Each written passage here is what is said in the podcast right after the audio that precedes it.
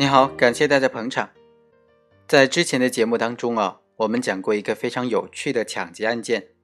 是丈夫教唆其他人去抢劫妻子和他的共同财产，这种行为最后我们认为是构成抢劫罪。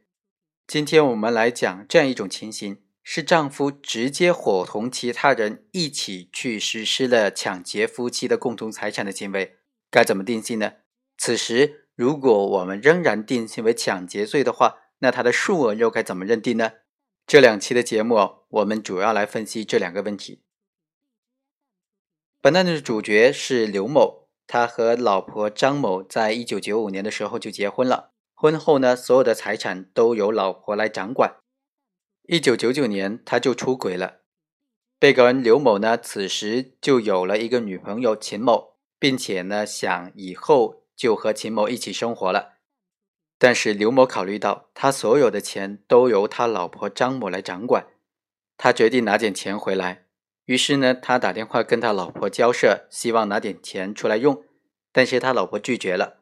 于是呢，刘某和秦某以及伙同了其他人一起去抢劫了他的老婆张某，将张某的十万块钱给抢走了。这种行为构不构成抢劫罪呢？一种观点就认为，刘某的行为根本就不构成犯罪。首先，他的行为并没有侵犯他人的财产权利。本案当中，刘某所抢的是夫妻的共同财产，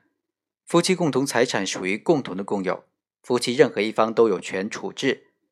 共同共有人在处分共同财产的时候，应当征得其他共有人的同意。如果其中一人或者部分人没有经过同意而处分了共有的财产，只是一个处置的效力问题，是否有效的问题，不存在犯罪的问题。所以啊，本案当中，被告人刘某将十万块钱的夫妻的共同财产变为自己单独控制支配下的财产的行为，他的意图虽然事前不被他的妻子张某所知道，但是案发之后，被害人张某认为刘某有权来支配和处理他所抢走的十万块钱，而且。还以书面和口头的形式请求司法机关不要再追究刑事责任了。刘某的强行占有共同财产的行为，经过夫妻的事后的追认，也就是视为有权行为和合法行为了。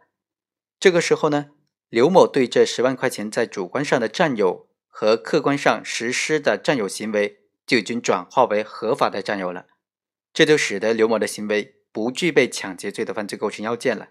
第二点理由呢，是说刘某的行为的社会危害性还没有达到应当追究刑事责任的程度。首先，刘某伙同其他人抢走夫妻的共同财产的行为没有侵犯到其他人的财产权利；其次，刘某等人对被害人张某人身权利的侵害也没有达到应当追究刑事责任的程度。他们虽然对张某实施了威胁和暴力的行动，但是程度是非常轻微的。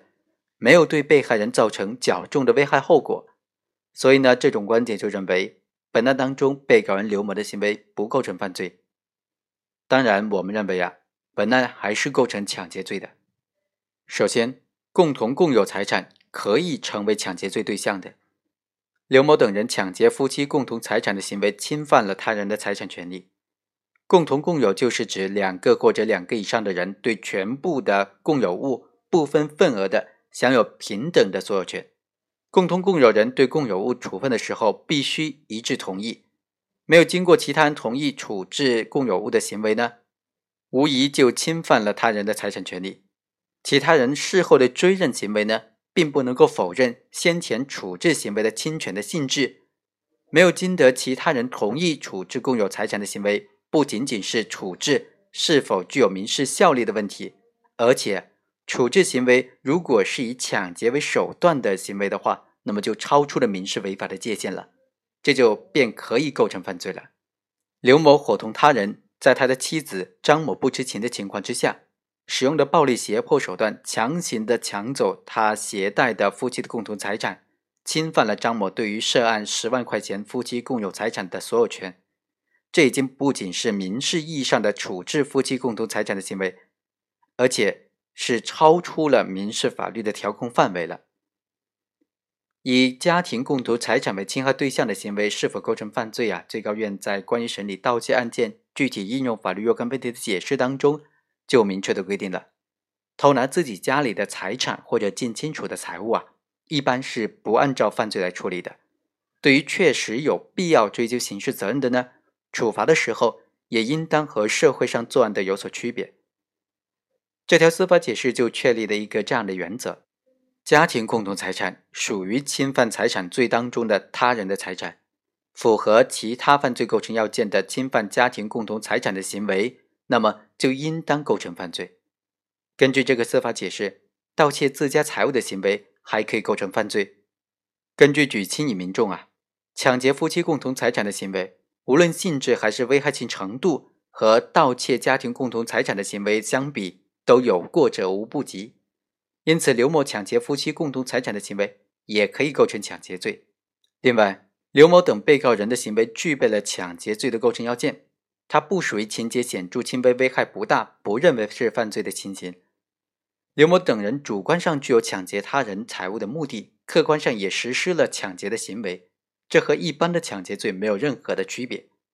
以抢劫对象是夫妻共同财产和被害人张某事后的态度来否定被告人主观上具有的抢劫故意，客观上实施的抢劫行为，这种观点显然是错误的。那么，这就有必要来进一步分析一下刘某的行为是不是社会危害性很小、情节显著轻微，而没有达到追究刑事责任的必要呢？我们认为啊，从案情来看。刘某他意图和他老婆离婚，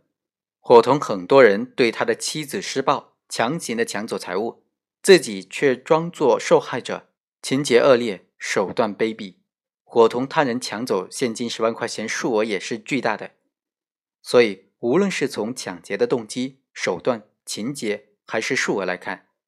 刘某的行为都不属于刑法第十三条但书的规定。所谓的情节显著轻微、危害不大，不认为是犯罪的情形。由于本案是公诉案件呢，不是被害人可以撤诉、可以自诉的这种轻微的刑事案件，因此被害人张某事后的追认态度对于刘某构成抢劫罪是没有影响的，只能作为一个量刑情节来考虑，而不能以此来认定是所谓的对刘某处置夫妻共同财产的一种事后的追认。使得刘某的抢劫行为转化为合法的行为。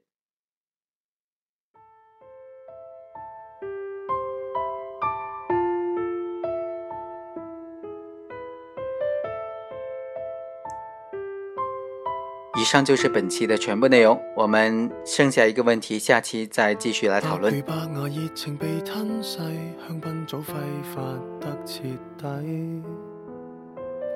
白如白我千回红尘俗世苦堪过灵位，